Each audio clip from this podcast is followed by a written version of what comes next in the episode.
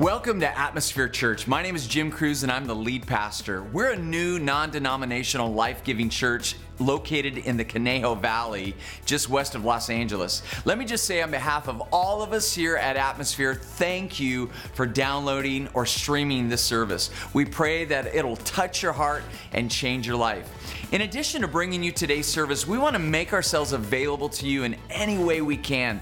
Please leave a comment if you need prayer or if you want to speak with one of our leaders in any struggle that you may be facing right now. We will be sure to respond to anything you need in your life. Here at Atmosphere, we believe that we should never forsake the gathering together with other believers. Don't use this recorded service as your church experience. Get involved in the local church to the extent that the people there know you by name. If you live in the Southern California area, we would love to invite you to be a part of our community. For more information about our church, go to our official webpage at atmosphere.church. Finally, there's a lot of man hours that are put behind making services and resources like this available that are meant to help you grow and develop as a disciple of Jesus Christ. So if this service and our other resources bless you, would you consider giving back to Atmosphere Church?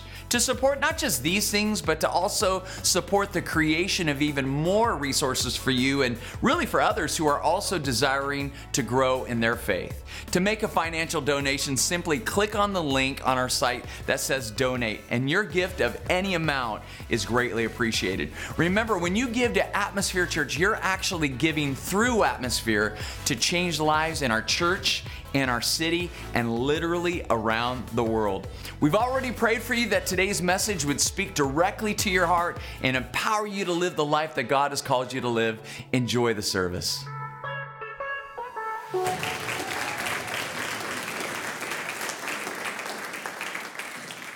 Wow, it is full in here. There's a lot of you guys that showed up for church. But what a great Sunday for you to choose to go to church. Right there. Love that, man. That was just for you, bro. Yeah.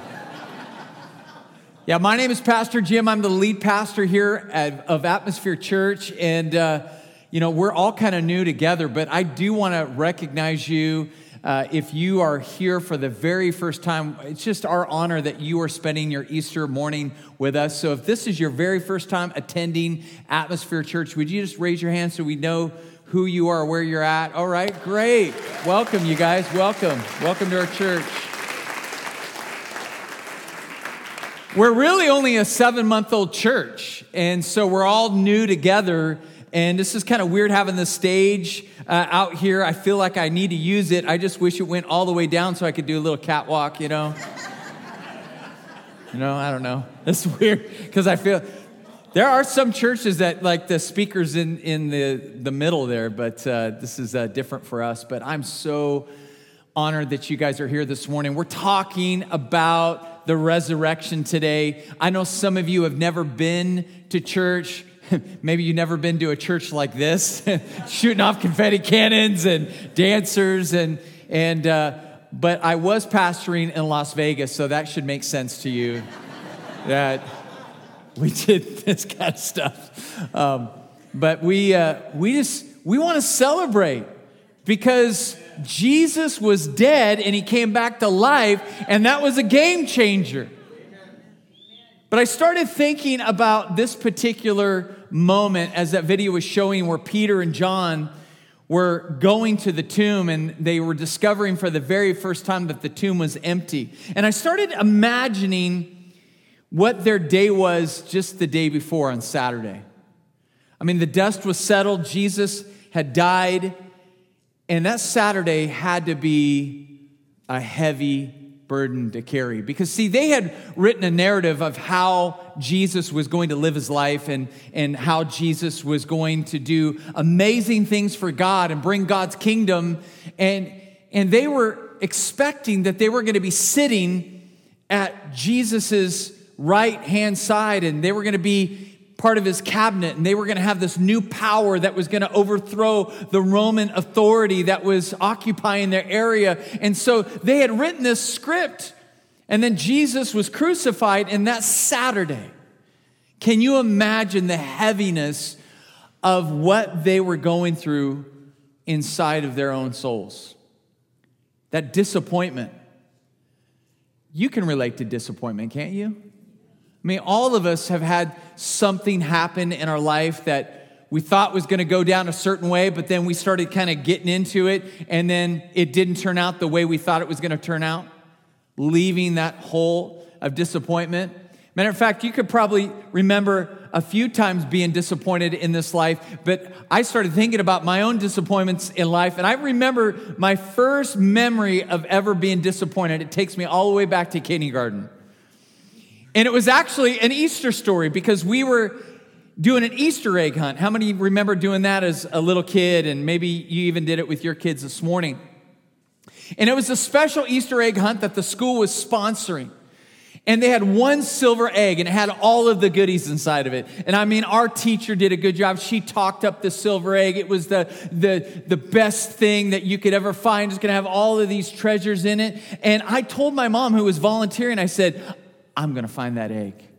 And I was convinced I was going to find that egg. So as soon as the whistle blew and all the kids spread out and we were looking over all of the areas of the kindergarten playground, it was probably three minutes in that I heard that dreaded voice of another fellow student. I found the silver egg. It broke me. I, I, I was in shock because I knew I was going to find it. And then this girl, I can't even remember her name, but I didn't like her after that. She found it and she was so happy, but I was so crushed. My hopes and dreams were in that silver egg, and then somebody stole it from me. And I still think about that silver egg moment of my life. And I'm in therapy, so pray for me. that no, I'm just teasing. But it's, it's one thing to go through a disappointment as a kindergartner, as a five year old. It's a whole different thing to go through it as a 50 year old. And we go through things in life that we didn't think we would ever go through. We, we keep asking ourselves, like, I, I never thought I would be in this position. Because, see, just like Peter and John, we, we've written narratives for our lives, and we're so convinced that these narratives are going to happen that when they don't, we get disappointed. And you can get so disappointed that you get stuck in that disappointment. And that disappointment can get so ingrained inside of your soul, that you feel as though there's no way you're ever going to get out of this disappointment. I've even seen the extreme end of that to where what follows close behind a stuck disappointment is this feeling of hopelessness. And hopelessness can get so big inside of somebody's mind that they feel as though there's no even reason to keep going.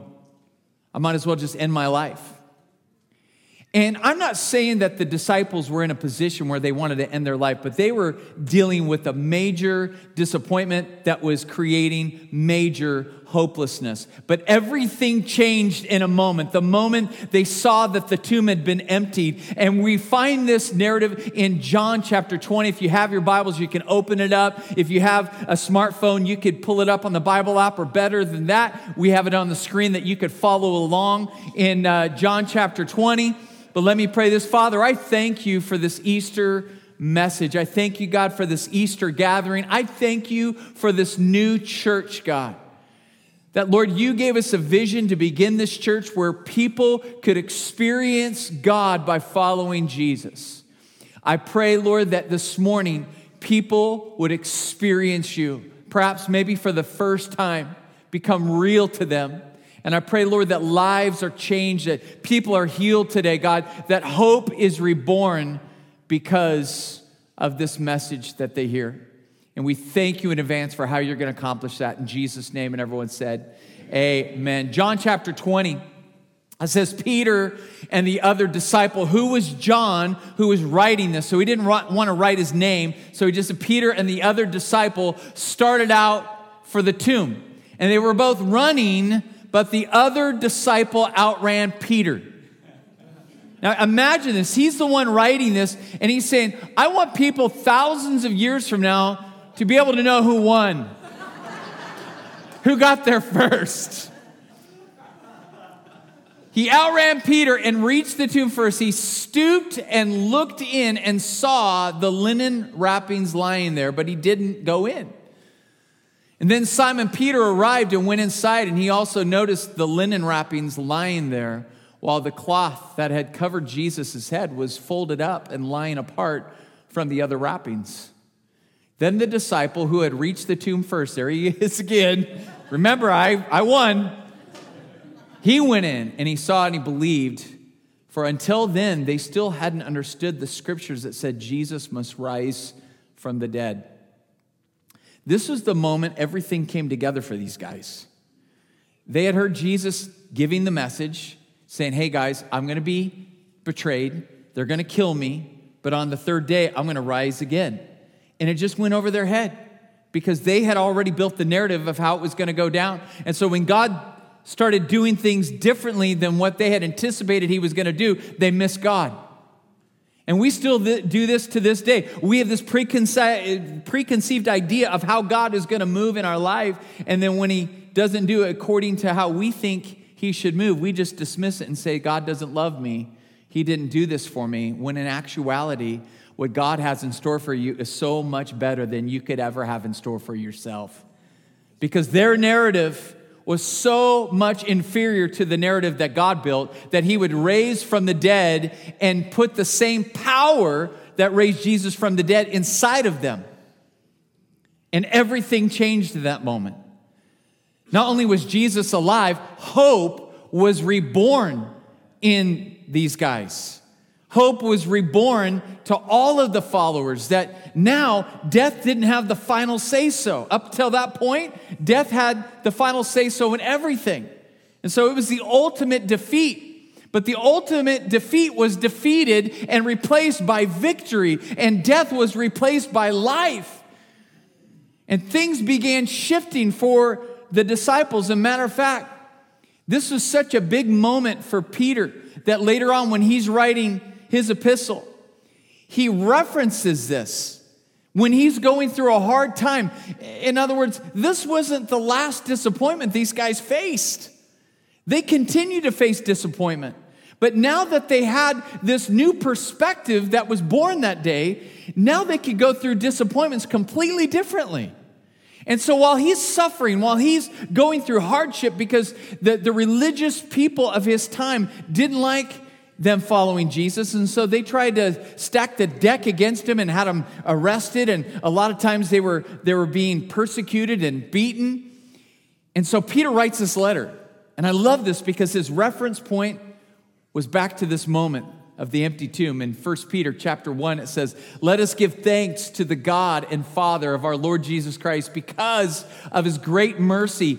He gave us new life by raising Jesus Christ from death. This fills us with a living hope. And so we look forward to possessing the rich blessings that God keeps for his people. He keeps them for you in heaven where they cannot decay or spoil or fade away. Peter's saying something happened to us that day.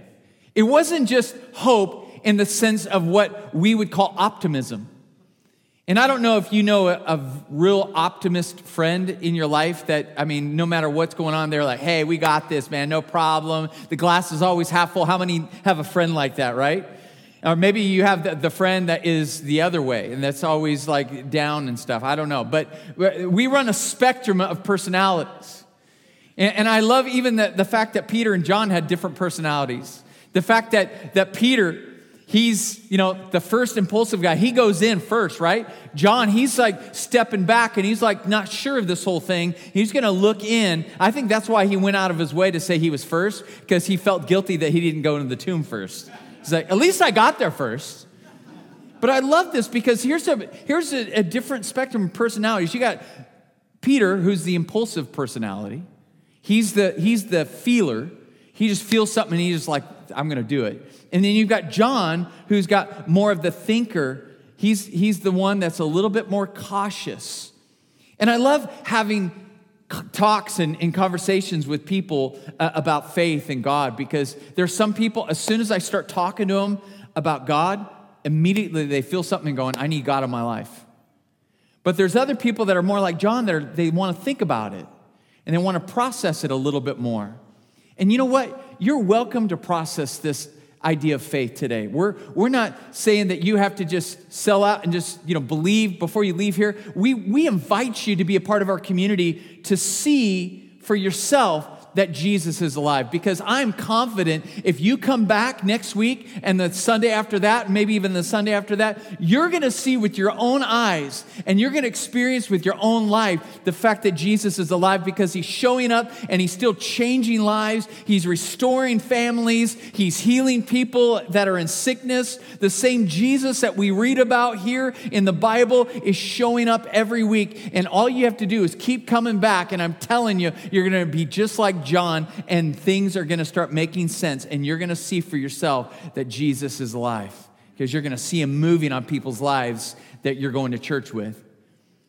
But I like this idea because with the personality types that are out there, and you get these people that, that you know, they, uh, they, they look at their, their life and they, they look at where they're at with their disappointment. And the fact is that this is hope with a heartbeat. This isn't just an optimist looking at a situation going, hey, it's going to have a good ending. No, this is living hope. This is an active hope. And it's living for two reasons. And if you're taking notes or you want to write this down, because I believe God is going to use this to speak to many of you. We've been praying over the service for months now. And I believe that you are here this morning because God had a divine appointment with you this morning that He's looking to speak not just to you, He's looking to speak to your soul. Because there are things your soul has been dealing with, and you can't quite figure out why you're going through what you're going through. And God said, I want you to show up to Atmosphere Church on Sunday, and things are going to start making a lot more sense. So, this living hope that we're talking about is active in the sense that it's, it's two sides of the same coin. Number one is there's hope in death. This living hope that, that Peter was talking about, that he wrote about, it's hope in death. Because what Peter experienced himself with the linen wrappings the way they were, they knew it wasn't just a grave robber coming in to steal the body of Jesus so that somebody could put Jesus out like a trophy. He knew the way the linen wrappings were laying there in the tomb that there had to be a resurrection. That's why John, he writes it in the way he does. He wants us to know as readers that this wasn't just happenstance that somebody just kind of took his body and left the wrappings there. No, they wanted us to know that it was a supernatural thing that took place in that tomb. And that's why it was described that way. And so now Peter's looking at this saying, hey, all bets are off. When, when you die, you can actually live again. And I'm imagining that John, he's remembering the encounter that Jesus had with his friend Lazarus, where Lazarus was dead. And Lazarus' sisters, who were friends with Jesus, they were upset that Jesus was MIA when their brother died. Jesus was working miracles, and all of a sudden, Jesus disappears, and their own brother gets sick and he dies. And so Jesus is coming back to visit Lazarus, and God again had a, way better ending to the story than Martha or Mary, Lazarus' sisters, could ever invent for themselves. And Jesus shows up and he talks to one of his sisters. And this is what he says in John chapter 11. He says this He says, I am the resurrection and the life. He who believes in me will live even if he dies, and everyone who lives and believes in me will never die. Now, Jesus wasn't talking about a physical death here, he was talking about eternal life. That when your body dies, your soul actually continues to keep living. Now, I could spend probably two hours giving you guys example after example of near death experiences, scientific evidence, researchers, I mean, guys with all kinds of initials behind their name, giving us proof that there's something that happens to the human soul after one dies. That there is some kind of a a transformation that takes place, and people have come back from the dead and they've talked about it. And a lot of these stories just really kind of come together, and, and there's a common denominator with a, lot of them, and the fact of how God shows up and how relatives that have died before, before them show up. It's amazing. But besides what the Bible says and besides what research tells us, uh, let me tell you something my own personal experience. I was at the bedside of my mom when she passed away in 2013 of Alzheimer's. And I saw her physically take her last breath on earth. But my mom loved Jesus and she believed in him. And she followed him. She led our nursery ministry at our church in Bakersfield for years. And I knew that her time was coming to an end. And I actually prayed. I said, God, I don't want to see my mom suffer anymore. And as hard as it is to say goodbye, I knew that my mom had a new body waiting for her when she died. I'm convinced of it. Not because the Bible tells me so. I knew from the funerals that I've done and the families that I've walked with, even our own family, having uh, uh, other people close to me die, including my own sister when I was 10 years old. But I, I look at this experience of somebody that dies and, and they leave this earth and then they go on to eternity and know that this isn't, you know, that people have been dying from the beginning of time. And even back in the biblical times, even with Christians, people were wondering, like, well, now that we're believers, are we going to just live forever?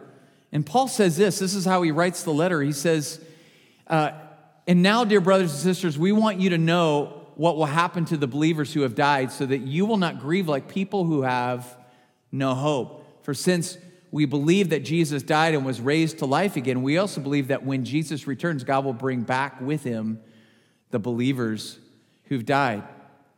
In other words, this is an experience that all of us are going to go through, but you don't have to fear it. You don't have to dread it, whether it's yourself or a loved one that passes. If you have your foundation in life settled on Jesus Christ, that you believe in Him, that He is the only way to heaven, that if you have Jesus, you have eternal life. And your last breath on earth will be the first breath in heaven. And I know some people are not comfortable with dying. Matter of fact, it is the second most dreaded fear that people have. The first dreaded fear, do you know what it is? Doing what I'm doing right now, public speaking. so next time you want to threaten somebody, don't say, I'm going to kill you. Say, I'm going to make you speak in front of people. It's going to be more threatening. I'm just saying, I don't know. But you, you, think, you think about this, and, and maybe some of you you know, if you were to die today, it, you're uncomfortable with that. I was talking to one guy, he says, You know, I, I don't care to know how I die, but I just want to know where I die. And I thought that was kind of a weird thing. Like, why would you want to know where I die? He says, So I'll never visit there. I'm like, Touche. All right. Makes sense.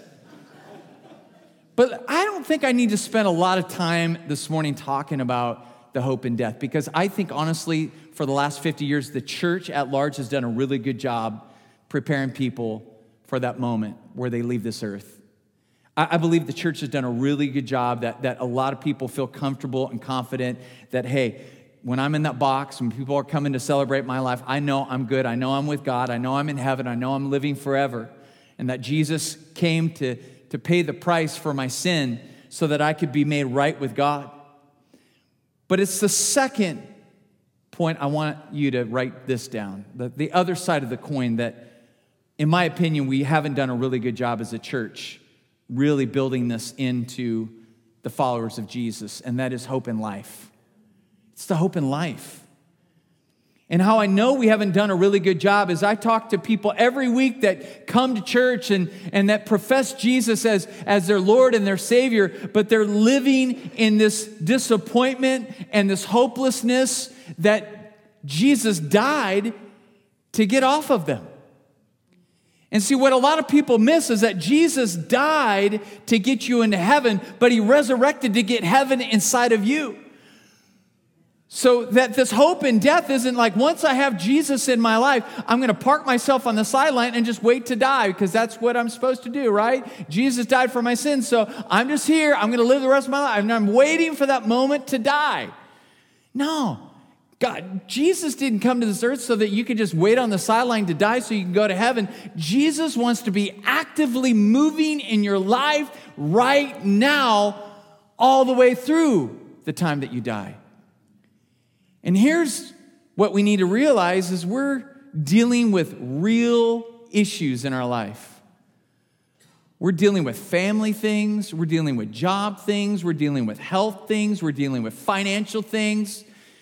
I mean, if I were to sit here and have coffee with you this week, you could probably go over a list of things that you have going on in your life that's making you and your family a little uncomfortable right now. And so, what we need to talk about is this hope in life. Because I don't care what disappointment you're facing right now, God is greater than that disappointment. I don't care what kind of hopelessness you may be feeling right now, that Jesus is stronger than that hopelessness that is inside of you, trying to eat you from the inside out. We need to talk about this. It's a living hope. It wants to be engaged and active with every issue that is moving in your life right now, like an MMA fighter. For those of you that don't know MMA, you might know it as UFC. But one of my favorite fighters is a guy named George St. Pierre. He's retired now, but there's a picture of him.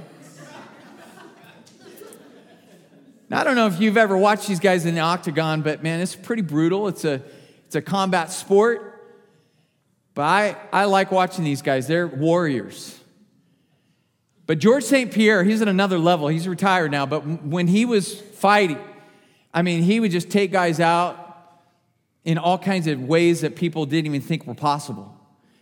And every time I get into a situation that causes me to feel disappointed, that I can kind of feel that, that hopelessness kind of trying to take over my life and trying to run my life. I, I think of George St. Pierre kind of standing there and say, that's kind of weird. Well, here's, here's the reality hope is your biggest defender against the disappointments that you face in this world.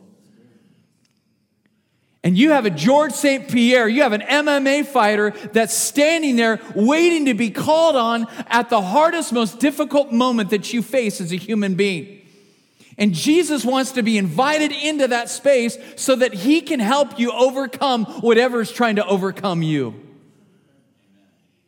Just imagine every time a, marriage issue pops up, you got a defender there going, just invite me in.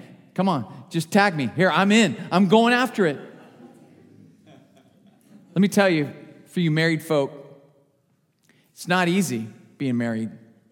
And I've been married for 26 years, and I love my wife, and, and she's next door helping with the kids' ministry. So if you don't see her, you know that she's over there. She, she came out last time, uh, last service, and, and, was saying hi. But uh, I tell you, two weeks ago, man, we were having some kind of an argument. I don't even know what it was about anymore. I just know I was right, she was wrong.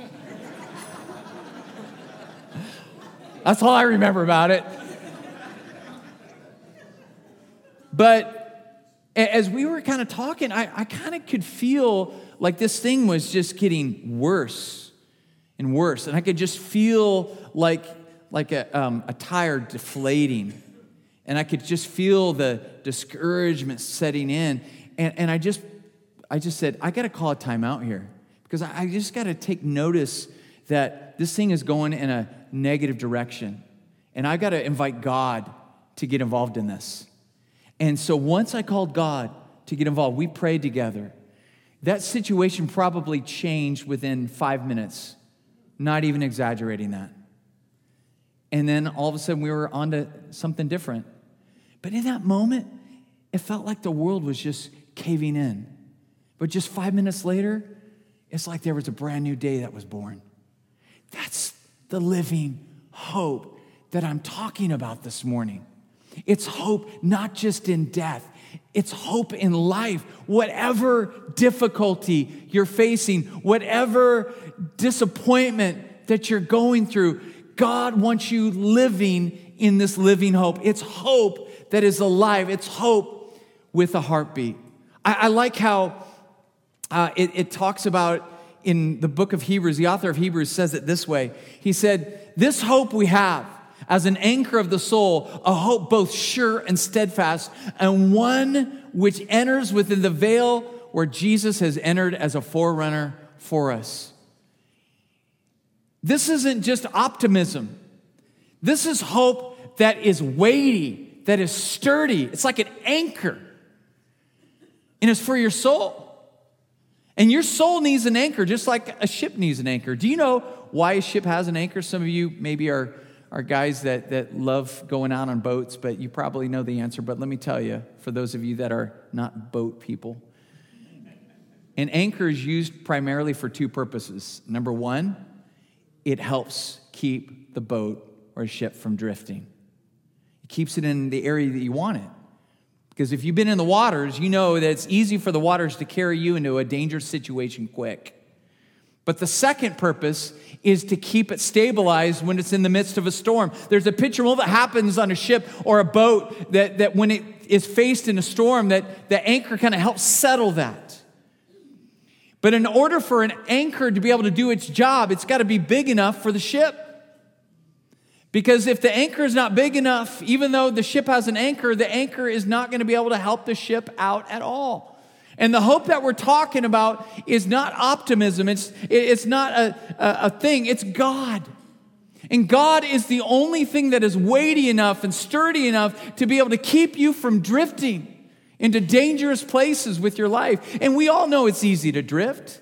It's easy to drift away from God. It's easy to drift away from our marriages. It's easy to drift away from making right decisions for our life. But we also know we all face storms. We go through some hurricanes. Some of you have faced some tsunamis. You, have had things, real things, that have just blown in your face at 100 miles an hour. And you're like, why me? Why is this happening to my life right now? And the reality is because you're a human being and storms hit all of us, smack in the face. And the question is, and this is the most important question we could talk about this morning, and I have that on the screen for you. That is, what is your hope made out of? What is your hope made out of? Because you see, a big ship requires a big anchor. Matter of fact, I have a picture of the largest anchor that is on the planet right now. It's 75 tons. Can you imagine the ship that has this anchor? Imagine just hoisting that anchor. 75 tons. Look at the saw teeth. It's just to bury it into the, the bottom of the ocean. But that belongs to a ship that is huge. And if you want to live a big life, you're going to need a big anchor. And God wants to be the hope that is the anchor of your soul. But what is that hope? Because a lot of us, we're clinging to things we haven't really thought about it that, that are, are trying to play that role and trying to get you to a place where you know things are going to be okay for the future. But anything that you put your hope in outside of God is really not sturdy enough and weighty enough to get you through the storms and to keep you from drifting. Let's talk about some of those things. Marriages, we know, I just talked about my own marriage. You know, it's hard sometimes. You talk about your health. Hey, I, I, put all my hope in my health. I don't care how many vitamins you take, you're gonna get old. It just happens. I mean, you could do the surgeries and make yourself not look as old, but you're still gonna get old. You're gonna have health issues. It's gonna happen. Some people put their hope in just the right education, going to the right college. That doesn't really have enough weight or sturdiness to keep you in the right place, in the right position. Having kids, not having kids, how many followers you have on Instagram, how many people like your comments on Facebook. I mean, I've seen people do crazy things and put their hope in politics. Like if they just get the right guy or right gal in the office, listen, all government is broken. I'm not anti government. I'm just telling you that when you just, you know, you become obsessed with this, just know that the hope of the world is not Republican or Democrat. The hope of the world is Jesus Christ and only Jesus. He is the only one sturdy enough and weighty enough to give you what you need to keep you from drifting into dangerous waters and to keep you upright in the midst of the crazy storms that you're going to face in your world. And here's kind of what we want to end with Romans chapter 15 verses 13. Bless you. Okay? It says this is as I pray that God, the source of hope, will fill you completely with joy and peace because you trust in Him. Then you will overflow with confident hope through the power of the Holy Spirit. joy and peace are what is a part of this living hope. You know, we're living in an age of anxiety, and there's so many people that are so anxious. And you know what anxiousness really is? It's your soul telling you that the anchor that you have in place is not sturdy enough, it's not weighty enough. And your soul knows it, but you may not know it. That's why the first thing that Jesus tells his followers when they see him after he was alive, after he had resurrected, this is what he tells them in John chapter 20. Later on, he says, Peace be with you. See, the hope of God always has peace connected to it. So if you don't have the peace of God really moving inside of your soul, it's just an indicator that maybe you're putting your hope in the wrong thing. Because the book of Romans tells us that the source of hope is God. I like how the psalmist says this. He says in Psalm 42, verse 5, he says, Why am I so sad? Why am I so troubled? I will put my hope in God. And once again, I will praise him, my Savior and my God. See, when you face a disappointment in life, there, there's really three things that you can do to respond to it. Number one, you can look down and get depressed. Number two, you can look around and find somebody to blame. Or number three, you can look up and have God renew your hope in Him. And I want to give you an opportunity to do that this morning because as Peter and John's hope was reborn with the living hope. I believe that God is calling you this morning to have your hope reborn. And the Bible says the only way to have your hope reborn is for you to be born again. Jesus talked about this and how when you are born again, the old things pass away and behold, new things come. Today, God wants to do new things in your life. He wants to move you in new directions for your marriage. He wants to move you in new directions for your purposes of why you're even here on this planet. But you have to be born again. It's essential, as one pastor said it, to reach your human potential. So today, God's calling some of you to be born again.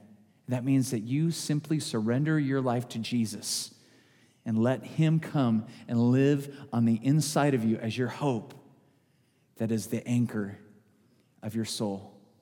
Would you just bow your heads and pray with me? And worship band, you can come up. Fathers, we celebrate Jesus being resurrected today.